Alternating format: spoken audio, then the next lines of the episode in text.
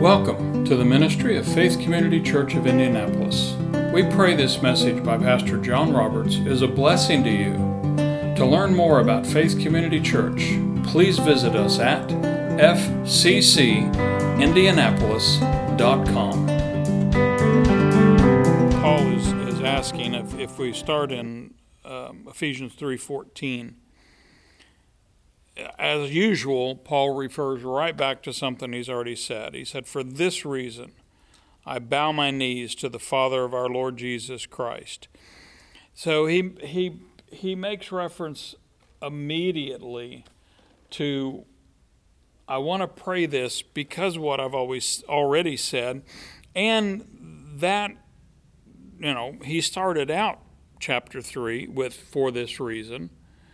So it's he's constantly building, and we see that here. He's constantly building on what he's already told us. And the reason here in particular, I think, are at least in this chapter, and, and it's dangerous to use the restrictions of the chapter breaks because Paul didn't write in chapters. But since chapter 3 is broken, in his writing with the phrase, for this reason, I, Paul, it's, it, it, it's at least plausible that in verse 14 he's talking about the reasoning for what he said from verse 1. And the primary things there that I see is that he, he brought out in those first seven verses about the mystery which, if you remember, the, the mystery is the mystery of the church. It did the church did not appear in the Old Testament. It was a secret hidden in God. Um, you look at all of the Old Testament prophecies about the the um, towards the Messiah, and all of them deal with the first coming and the second coming with no break in between them. But he gives us the reason that he had this and God had this in his mind. And, and the, the, the, the great thing is, you can see, in fact, uh, Paul said in Corinthians, had the, had the enemy known what was going to happen, he never would have crucified the Lord of glory. And if you think about it just from a rational, and I realize the devil's not, well, he, in some ways he is very rational. Um, he's just crazy and sinful and evil. But if you think about it, he had Jesus, one man on the planet that he had to deal with. Now, there were multiple purposes that he had and multiple motivations that he had for trying to destroy and kill Jesus. Primarily, he recognized Jesus as the incarnate second person of the Godhead. All of the demons and, and demonized people that Jesus met, they all of the demons had the same reaction when they met Jesus, and that was, Have you come to torment us before the time? And so they recognized that this man was different from all other men.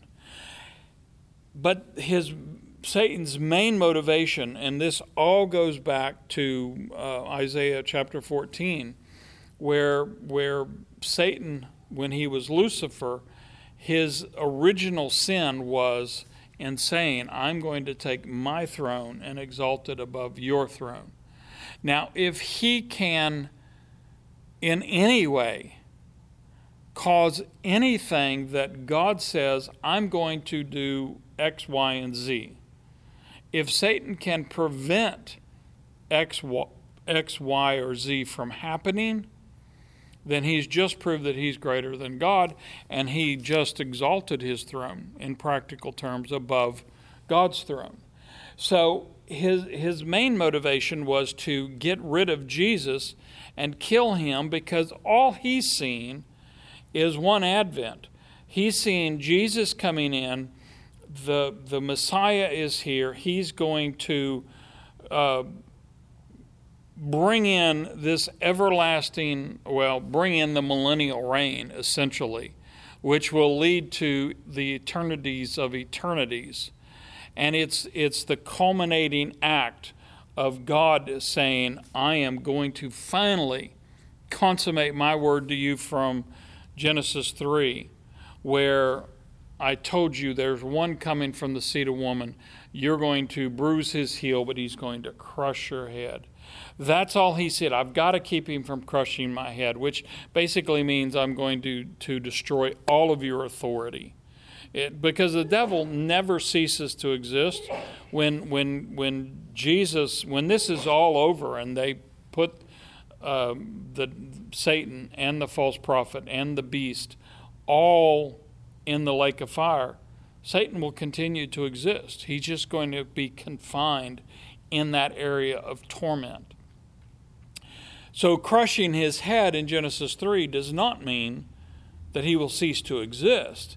It just means I'm breaking all of your power, taking all of your authority, and I take back control of planet Earth.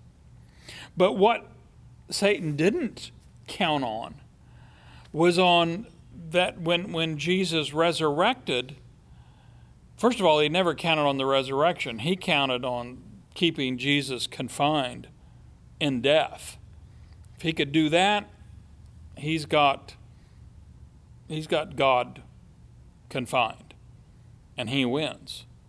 So when Jesus came, and, and I know, or at least I, I, I say I know, this is how I envision it. He saw Jesus become sin. And in, in Satan's, I think in Satan's reckoning, he thought, if he can die, if I can, can motivate the Jews and the Romans to kill this guy on the cross, if I can bring death to him, and I see the spiritual side of him become sin, he's done something wrong. He has sinned. And now I've got him because I'm the Lord of sin and the Lord of sinners. So I've got him. What he didn't realize was that Jesus became sin with our sin, the sin of humanity. And suddenly, when that the price was paid for that sin, then Jesus could re exert his righteousness because he truly was righteous, even when he became sin. At his core, he was still righteous. Now, I don't, that is an obvious paradox, and I recognize it as a paradox. Don't know how you can become sin and stay righteous, but he had no sin of his own, so he could not have lost his own righteousness. And that's one I don't want to think on too long because I'll be honest with you, I just get a headache when I try to think through thing paradoxes like that. But when Jesus finished paying the price for our sin, then his righteousness could re-exert itself. He conquered hell. He crushed Satan's head. He took all of his authority, took power over death and hell, broke down the gates of hell. He says, Now I control it. He said, The, the gates of hell shall not prevail against my church. But then the amazing thing was, and I know Satan anticipated, well, now the millennial reign is going to come in. And he's going to live on earth for a thousand years, and he's going to complete all of the promises that he made to Abraham because God made several unconditional promises, in particular the, the covenant where he said, This is the land that you will own. They have never been fulfilled. It's one of the reasons we have to have a millennial reign because that's where God comes in and says, Okay, these things that I promised back here, I'm going to fulfill all of them now instead of having the millennial reign, Jesus bodily goes back to heaven. And I know the disciples were puzzled. We see that in Acts chapter 1 and 2. They say, wait, Lord, what, what about your kingdom? And he says, guys, go to Jerusalem, sit, wait, the Holy Spirit's coming. And I, I, I have to imagine that Satan was sitting back saying, What? Wait a minute. what? What are you talking about? I thought, and he's ready for the millennial reign too. Instead, the Holy Spirit comes, and now instead of having one man who was always righteous because he was, he was born sinless from a virgin, the second person of the Godhead dwelling in a body, but also with a human spirit. Instead of having just one of them, suddenly he's got thousands of these little Christs or these little Christian, these Christians, and that's what Christians means is little Christ. That suddenly he's got people that are, have been made righteous. They're seated in heavenly places with Christ, and they're full of the Holy Spirit. And now he's got people running all over the earth preaching the word with an, with an anointing to uh, lay hands on the sick and see miracles happen. And God is confirming God's word through these saints. And this thing is growing exponentially to the point that today you have to remember in the time of Jesus, 30, 40 BC or AD, I don't know. I've seen estimates. I think they estimate that, that the population of the world, the entire world, was 20 to 40 million people. 20 to 40 million. We've got 400, oh, between 3 and 400 million people just in the United States today. We've got 7.5 billion people on the planet. If you even conservatively say, well, you know, one seventh of them are born again. That's a billion little Christs out in the world. I, I don't know that Satan has enough uh, personnel available to, to deal with that many Christians. So he has this huge headache on his hands, and, and that's what, and when you get to um, verse 10, part of what Paul says, for this reason I pray for you, I bow my knees. The part of the reason is that, that the intent of God in bringing the church in, bringing reborn, sanctified, righteous people that are filled with the Holy Spirit and given His Word, was that now we can make the manifest wisdom of God known to the principalities and powers in the heavenly places. But that requires something out of us. So Paul, he said this in in in um, also in Colossians. I love Colossians one nine. This is a um, this is a verse that I pray for myself and pray over people more than any other verse I've ever prayed. Colossians 1 9 says, For this reason, we also, since the day we heard of it, what he heard of was their faith and their love that they're demonstrated in the church in Colossae. Do not cease to pray for you and to ask that you may be filled with the knowledge of his will and all wisdom and spiritual understanding, that you may walk worthy of the Lord. That is the whole point. Paul Paul heard of this Colossian church and he heard these people are walking in faith and they're walking in love. Essentially, that's pretty much it. That's God. That, that's what God has called us to do. And when Paul heard of that, his thought wasn't, all right, they got it together. Good job. I'm going on to people who need me. No, then he hit his knees.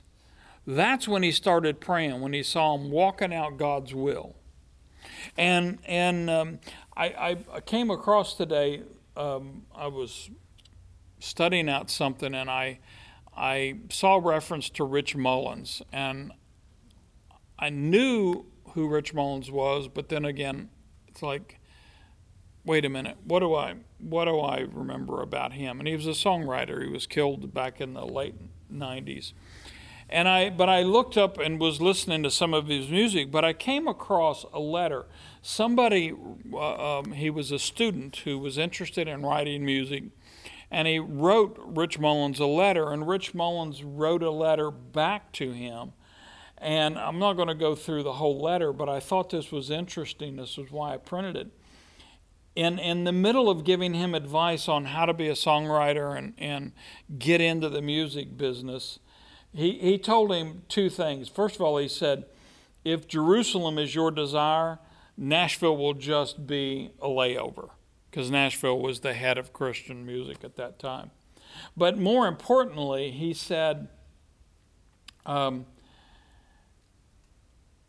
he would summarize Paul's letter to the church at Ephesus in one way, and that's be faithful. And that just really struck me. You know, as Christians, and this is this goes back to Paul's prayer for us. He's going to pray this prayer in Ephesians 3:14. He's going to start it, and he's praying it here in Colossians 1:9. The ultimate aim for all Christian leaders, for all Christians, has to be those two simple words: be faithful. Now, do we always do that? I just sent a text message to someone, and um, they're struggling. They've had some. They've had some tremendous problems in their life. Death of someone close to them, uh, estranged family members, and they are pretty much, naturally speaking, they're standing alone. And I, I in in all of the things that I was communi- trying to communicate with them I said, Look, Jesus has never called us to live the perfect life. But what he has called us to do is when we when we either fall down or just sit down because we're too exhausted to go on. We need to remember at some point we got to get back up and just put one foot in front of the other. I've had people ask me, you know, people that know my testimony and know my life, you know, right before Gina and I met, you know, I had had in the in the year previous, you know, in in 1972, my, well, in 1969, my brother was killed. My first grandmother, who I was very close to, died in 68. Then my brother was killed in the war. And then my other grandmother died. Well, then my daughter died. Then my grandmother died. And then my second daughter died. Then my mother died of cancer. And then my wife walked out on me and took pretty much everything I had but a couple of chairs. And I'm sitting there in my, my house and I'm, I'm, I'm, I'm done. I quit. I'm, I'm suicidal. I'm not, I'm not just feeling sorry for myself. I just want it over with. I want the pain gone. I don't want to do anything else. And God came in and spoke to me and said, If you'll just hang on, I will Things will get better. And then, even more importantly than that, he gave me hope. Now, I was ready to quit. Primarily, I was ready to quit because people had told me God was doing all these terrible things in my life because I was walking in sin. Which I look back on it, if I'd have had any spiritual sense, I would have known it was a lie. And if anybody around me had any spiritual sense, they would have just clobbered these people and said, Shut up, you're a liar. This is the devil doing all this. And then I could have turned my guns on the right target. But that's what Paul is praying for us. Our job is to make known the wisdom of God to the principalities and powers in the air so that, and we do that by witnessing God's greatness to people. And He's called us to be faithful to that call, whatever part of that that overall ministry that he has in mind is our part. And, and none of us has a very big part because it's a big job and there are a lot of us and we all have our own little part. Now, when we fall down or when we sit down because we're exhausted, there is a time when you just have to say, I'm getting back up. That's when we come in. That's the reason Paul is praying for these people because he knows they're going to have times when they just want to quit. They're done. They're tired. It's too hard. Well, of course, it's too hard. I had a pastor one time said the Christian life is not hard, it's impossible. And he's right. That's why we have to have the anointing of God to live it. We can't live it in our own strength. That's why Paul, I said all that to say this. That's why Paul said here in verse 14 of Ephesians 3 For this reason I bow my knees to the Father of our Lord Jesus Christ, from whom the whole family in heaven and earth is named. That tells me there are, the family of God is split. I've said this before there's the body of Christ there's the church, and then there's the family of God. The body of Christ is the Christians on the earth today. People that are saved, living on the planet, we are the body of Christ. We're his hands, we're his mouthpiece. There is the church, which is every person who has existed from when Jesus resurrected and got born again from that point on to every person who will get born again and go up in the rapture. All of us collectively are the church. But then there's the family, who are all of the Old Testament saints that aren't part of the church, but they were still believers. The church, everybody that's going to be born again from Jesus' resurrection to the rapture, and then all of the people that are going to get saved during the tribulation period, which who knows, that may be um, the biggest number of all. I don't know, it'll be difficult to overcome the church because it's a 2,000 long, 2,000 year period where the tribulation is just seven years. But all of those make up the family. But all of us have one thing in common our name came from the Father. The Father said, These are my kids. Now, what did he pray? Verse 16 that he, meaning the Father, would grant you, according to the riches of his glory, to be strengthened with might through his Spirit in the inner man. Let me read verse 16 from the, the, the Mounce translation. He said, well, let me back up to verse 14 and read it in, with Mounce. For this reason I bow my knees before the Father, from whom every family in heaven and on earth derives its name verse 16, in order that according to the riches of his glory, that word riches there is the Greek word plutos, which where we get our word plutocrat. It means somebody that is absolutely ridiculously beyond comparison rich.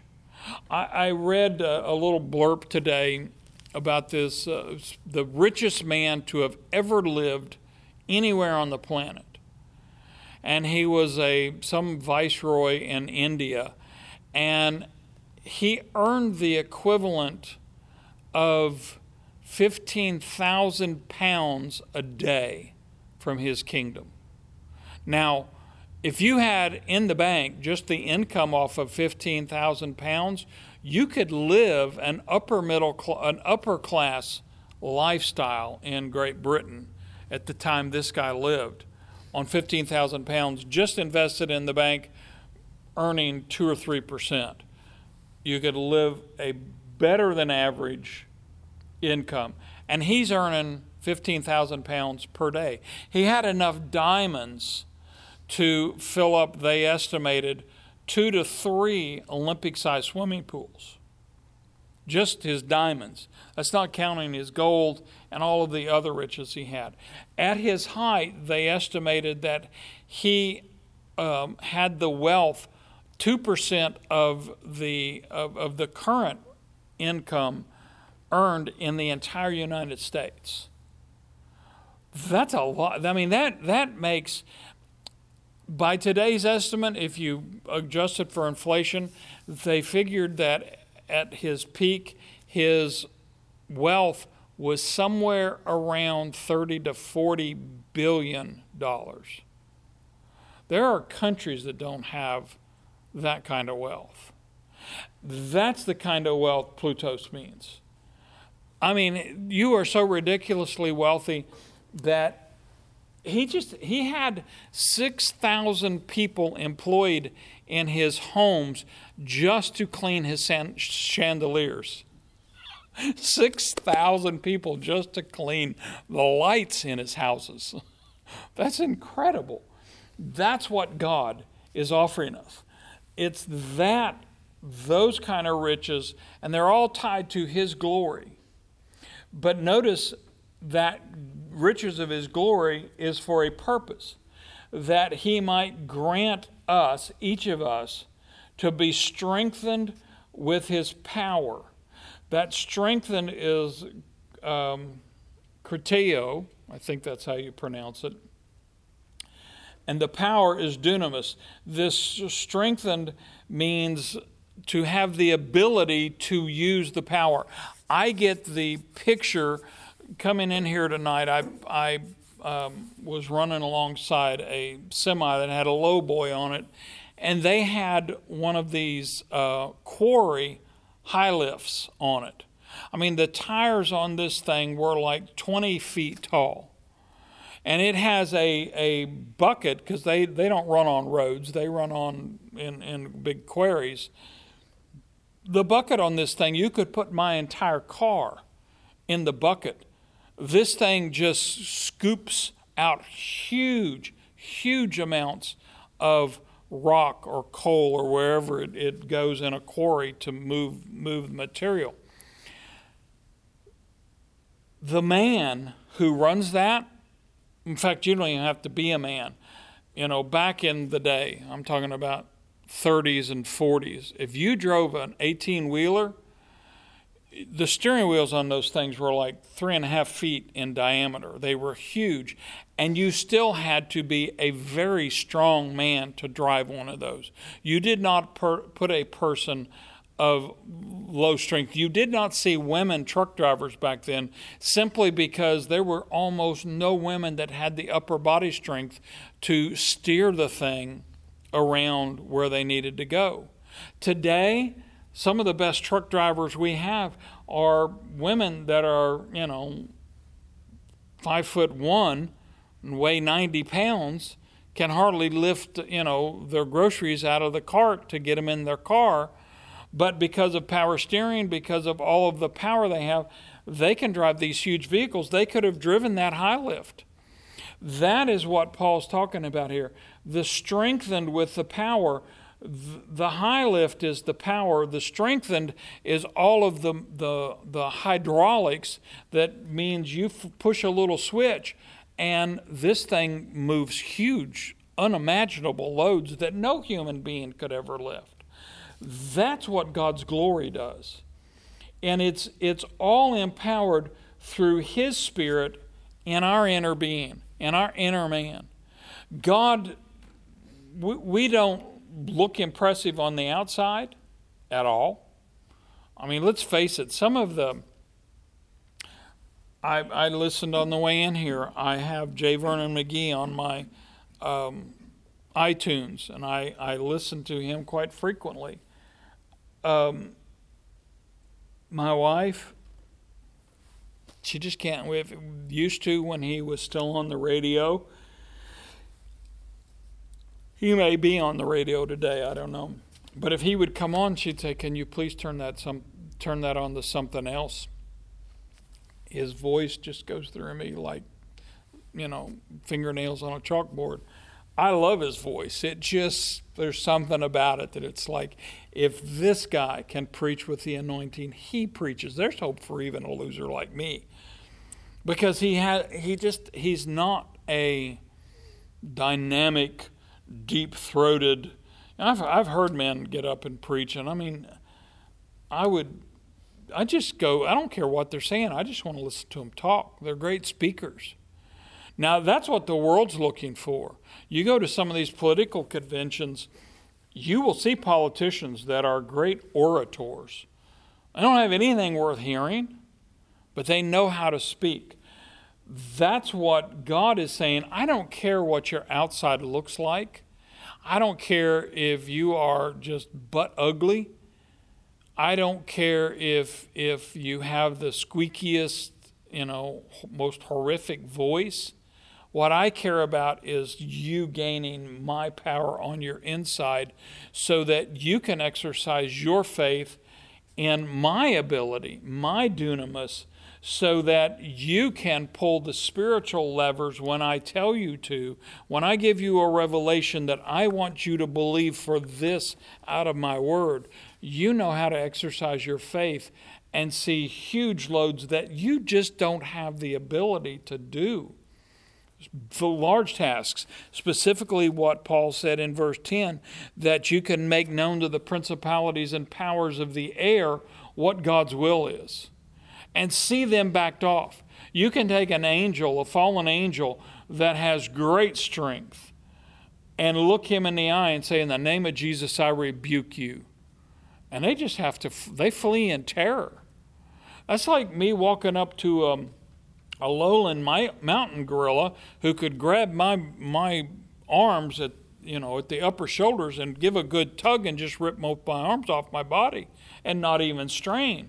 And I can look at it and say, No, you're not going to do that. And it flees in absolute terror, shrieks, because I've got so much power. That's what we're supposed to be doing. Now, notice, even more important than that, he wants us to be filled with all of that power in our inner man. Verse 17, that Christ may there we go. That, that, that's a possibility. It's not an absolute fact. He said that Christ may or might dwell in your hearts through faith, rooted and grounded in love. Now, he Paul is writing this to a group of Christians, so he's not talking here about the new birth. These people already have, and this for me is is it answers the question about the second work of being baptized in the Holy Spirit. Now, I know people get all bent out of shape. They're terrified of tongues because they don't understand it. They're terrified of, of you know, losing emotional control. But there is a, a deeper work than just getting born again. Just getting born again and sitting down on the sidelines and waiting to die and go to heaven is a total waste of resources. God has given us, in fact, if you look at the parable of the talents, um, God rewarded the, the, the men that he gave five and ten talents to because they took their talent out and put them to work. The guy that only had one talent, he didn't put it to work. He didn't even put it in the bank. He buried it, he hid it.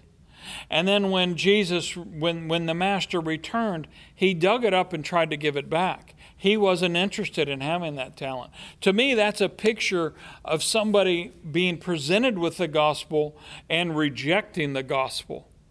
And God says, I'm taking what, what little you have, I'm taking your insight away. These people are born again, and God's saying, Look, I don't want you just to be in the family. I want you to grow up. I want you to, I want Christ to dwell in your heart and be rooted and grounded in love. With all the hurricanes and the storms that have gone through, I, have watched a couple of, of um, videos on YouTube where people, in the midst of the storm, one lady was, was filming out of the back of her house and the wind was blowing, but it wasn't huge. But she she was filming this tree in her backyard, and it when it finally did root wad, it took out most of her backyard. But she she was had a running running commentary, and I think it was her poor husband that was listening to this. I'm telling you, that tree's coming out of the ground. That tree's coming out. I've told you before we needed to get rid of that tree. That tree is not going to stand up. And then you could see it pulled up and laid over on their fence and laid, went over into the neighbor's yard. But you could see the roots on that tree only went about a foot or two deep. They were wide, but they didn't go deep. That's what Paul's saying here. I want you to be strengthened with the power of His might through His Spirit in your inner man so that Christ can dwell, actively live in your heart. Not just know that I'm born again, not just, you know, do a few things right, but dwell in their heart through your faith. And that faith can root you and ground you in love. Exactly what we saw when we read over there in, in Colossians 1 9 that Paul, well, let me go back over there. Verse 4 of Colossians 1 says, Since we heard of your faith in Christ and your love for all the saints. Those are the two things that God is looking for. He's looking in faith towards Him and love to your brothers. That's being faithful. That will root you and ground you in His love. And then notice that's not the, the only purpose even there. He goes on in verse 18 in order that you may be empowered. Another word, different Greek word for strengthened. Empowered to grasp with all of the saints. This is not something that is exclusive just to quote unquote super Christians. Because I've heard people say, You're a preacher. You study this stuff. Of course you can do that. No. I, have said it a gazillion times and I'll say it a gazillion more times. I do have an anointing to preach and to teach, but I have no special anointing to live the word. I have to live it just like every other Christian does by faith in Christ. And I'll tell you, there are days when I just, I don't even want to crawl out of bed hardly. There are days when I'm tired and I just want to sit down and I just want to quit. I want to get out of the ministry. I want to go somewhere, go move into a retirement home and just watch TV, go to church somewhere, pay my tithe, and be finished. Not have to deal with people, not have to deal with problems, not have to deal with the devil, not have to deal with all of the issues of life. Now, the fallacy in that thinking is wherever I go, as the great philosopher Pogo used to say, wherever I go, there I am. And I've taken all of my issues with me and I still have to deal with them by faith. Even if I even if you step out of the ministry, you don't maybe not deal with other people's issues, but you still got to deal with your issues. And you still have to live by faith. And if you're going to live by faith for your own life, then you're empowered to reach out and help others. And if you're if you're truly living to please him, you're going to walking in love with all of the saints, you're going to reach out and help and counsel and do the work of the ministry. In fact, Paul will say that when we get over into um, chapter 4. He's going to say that, you know, he's given these fivefold ministry gifts pastor, teacher, evangelist, prophet, apostle. But he has, he's given all of those gifts to build up the church so that the church can do the work of the ministry. It's not the job of the pastor or the prophet or the apostle or the teacher or the, which one did I leave out? Evangelist. It's not those guys' job to do the work of the ministry, it's their job to train the church to do the work of the ministry. And to be honest with you, probably for a great number of people, I, I almost look at that the way I, when I used to teach. Half of the parents came in and they were upset at me because I hadn't taught their son or daughter. And I would look at them, and as I got older, I got more bold. And I finally, to some of them, I just said, it's not my job to teach in the sense that you're looking at it. It's my job to present the instruction, but your child has to learn it. I can set the greatest table in the world, best food, best tasting, smells good, looks good. If you won't sit down and put pick up a fork and put it in your mouth, I can't. You're going to walk away hungry. Well, it's the same way with with being a Christian. We have to pick up the fork and do that. That's what Paul's saying. He wants us to be empowered to grasp, and I love this next statement, what is the breadth, length, height, and depth. Those are Mounce's terms. In the New King James, it says, what is the width and length and depth and height. That's four linear um, units. Now, here's the problem. And I know Paul they first century Christians, first century people, were not as technically astute as we are, and they didn't have the scientific revelation that we have. Now, in some ways, they had more revelation. I just read somewhere, saw it somewhere in the last day or two. The Romans actually had a formula for uh, concrete that when you make seawalls next to ocean water, salt water, their concrete gets stronger with time, where the modern concrete that we have with all of our scientific knowledge gets weaker over time when you expose it to salt water. It's the reason we have to dig up and, and destroy bridges worth millions and millions of dollars and redo them every 15 years because we put salt on them in Indiana and it eats the concrete away and destroys the concrete. If we would use, if they could figure out how to make the Roman concrete, it would get stronger when you put salt on it.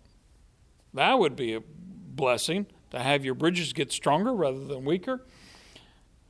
But they did have enough, enough sense to know that there are only three physical dimensions there's length, height, and width. We live in a three dimensional world. Why did Paul put four? Well, this is strictly my opinion. I think he put four to tell us there is a supernatural dimension to what he wants us to know. He wants us to, there is a comprehension that we can learn this, this supernatural um, dimension. Notice, in order that we may be empowered to grasp with all the saints what is the breadth, length, height, and depth, and to know the love of Christ. That's what we're trying to learn and it's, it's amazing. This know is the Greek word gnoso. There are two different words that Paul uses for know, K N O W. One is gnoso, one is epignosis. The epignosis means a higher knowledge, a supernatural knowledge. Here he uses the word know in the sense of ordinary knowledge. He wants us to know on an ordinary level and an experiential level. He wants us to experience the supernatural love of Christ, which here again, it surpasses knowledge. This is not a, a, a it, it, it is a natural knowledge. It's an, something that we experience, but in experiencing it, it goes beyond just knowing it. There is a sense when you learn things that you can know it in a book book fashion and then you there's something that you can experience and it goes beyond just I know about this but I've experienced this and it has become a part of my life and it has changed me in profound ways. Um, I'm an amateur student of history, in particular World War II history. I, I, for some reason, I've always been fascinated with World War II. Now, I know a lot about the political, the, the military history of that time period, but I didn't fight in it. I have watched Band of Brothers. I know what that group of paratroopers went through. I saw it. I have a pretty good grasp of everything they did. But I didn't feel the cold in those woods during the Battle of the Bulge at Bastogne. They experienced that. They had a knowledge of that deeper than what I know. That's what Paul's talking about here. I want you to not just know about it because you've read about it in the Bible. I want this to become an experience that is just permeates your entire being that you know this from experience. That, again, there's another reason, that you may be filled up to all the fullness of God. He wants that that is an incredible statement that we can be filled to all the fullness of God. In, in the New King James, it says, To know the love of Christ which passes knowledge, that you may be filled with all the fullness of God. To think that me, a, a fallen human being, I've been reborn, been made brand new. I'm righteous because of Jesus' righteousness. But I can be filled, not, not only filled with the fullness of God, but experience that fullness. That is an incredible statement. And I'll be honest with you, I don't know that I've ever experienced. I had tremendous experiences in the in the, the, the knowledge of God and being under the anointing and being in the presence of God. But to say that I've been filled with the fullness of God, I don't I don't think I've even gotten close.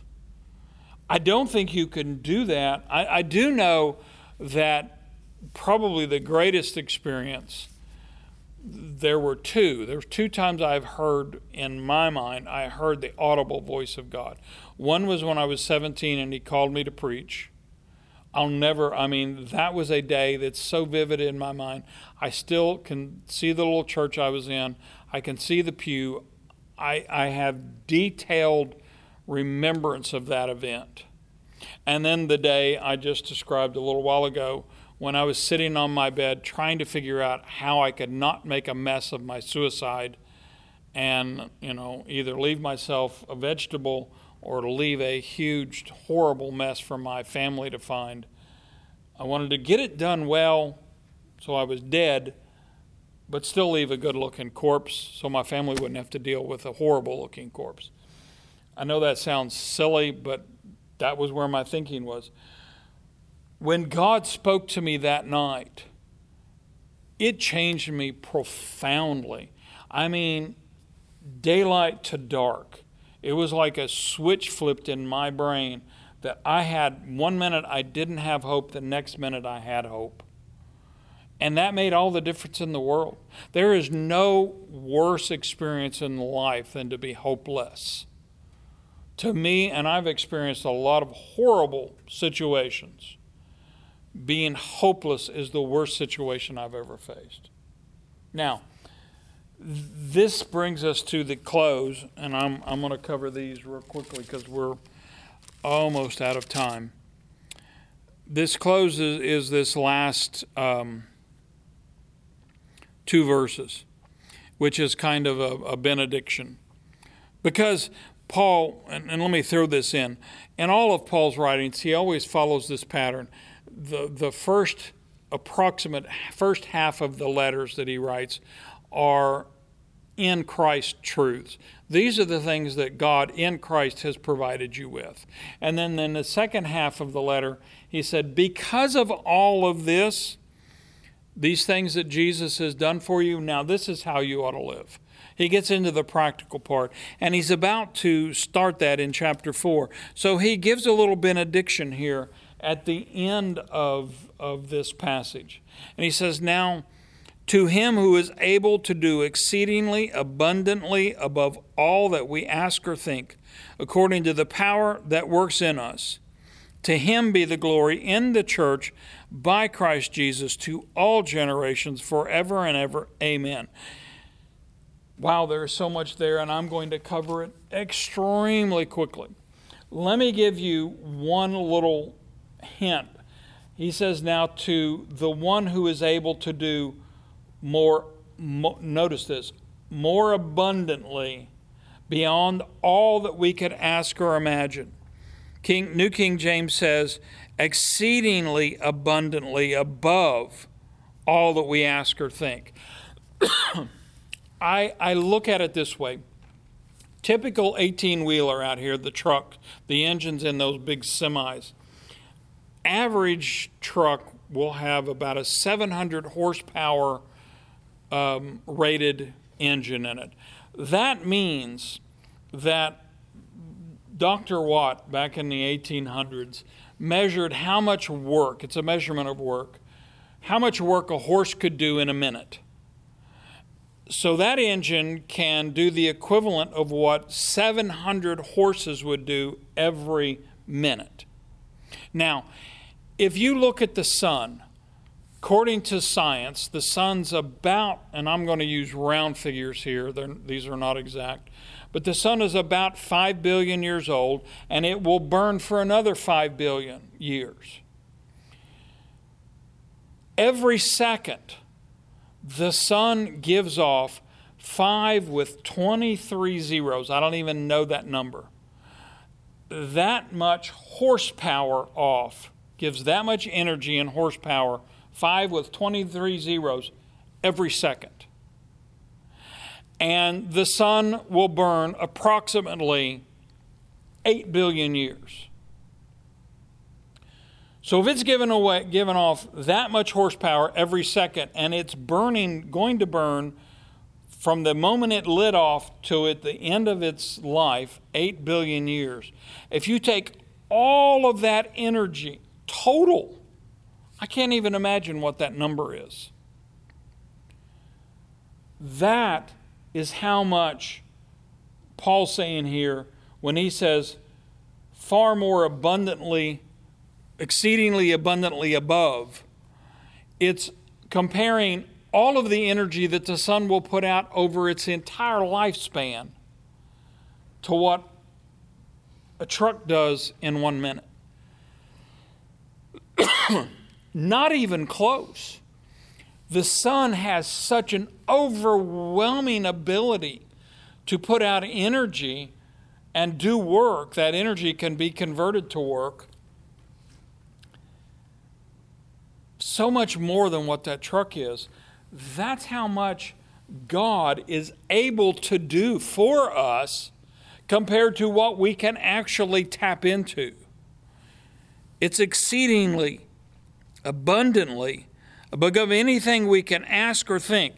I can ask for some big things. I have asked for some big things. I've thought about even bigger things to do. That doesn't even begin to tax what God has put in us.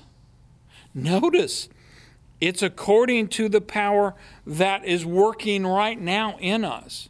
And sometimes we look and think, I just don't know that I can do what God's called me to do. And He's saying, guys, all you need is a semi's worth of inner or worth of work and energy to get the job done.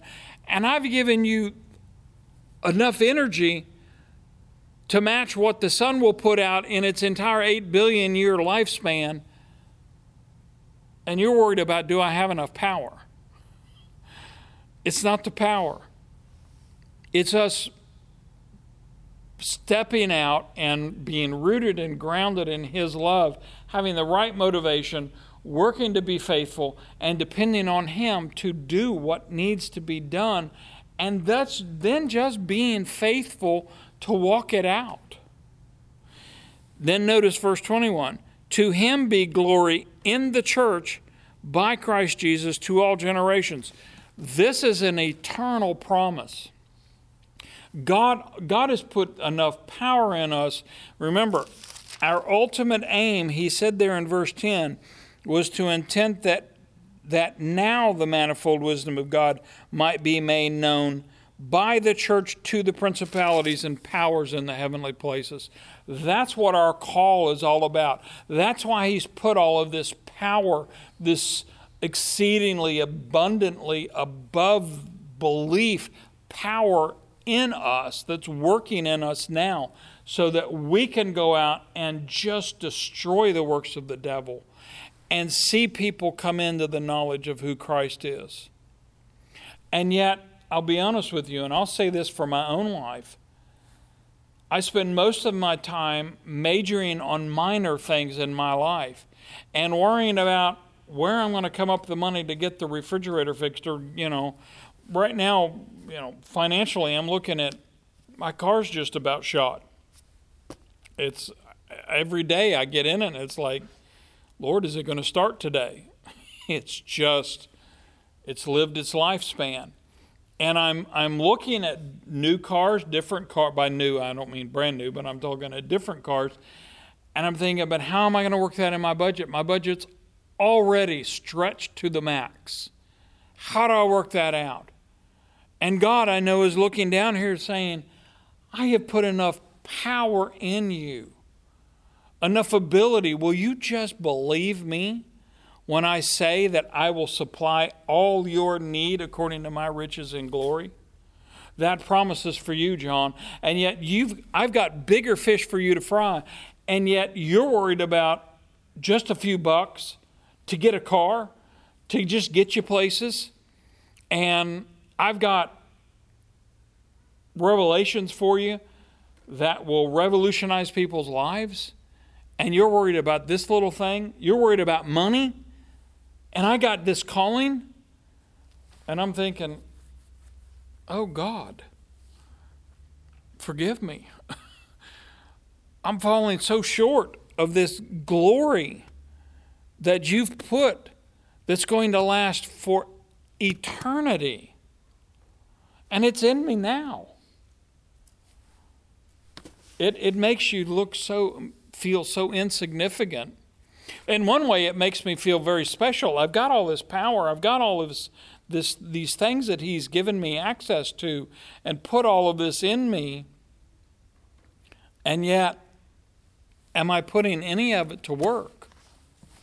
And I guess that's my prayer for myself as well as for you. When I compare what God's call is, what His ability that He's put in us, with how we're using it, it's like, oh my Lord, will we ever grow up? And then I have to run right back to what I said to that person today when I communicated with them. Look, God's not looking for perfect people. If He was, he, he would have never, when Adam sinned, he just would have said, Forget it, I'm starting all over. Just wipe the whole universe out. Let's make a new one because this one ain't going to work. Because he's never had the perfect person from, from the fall of Adam and Eve to today. And he doesn't expect us to live perfect lives. He just expects us to start believing him.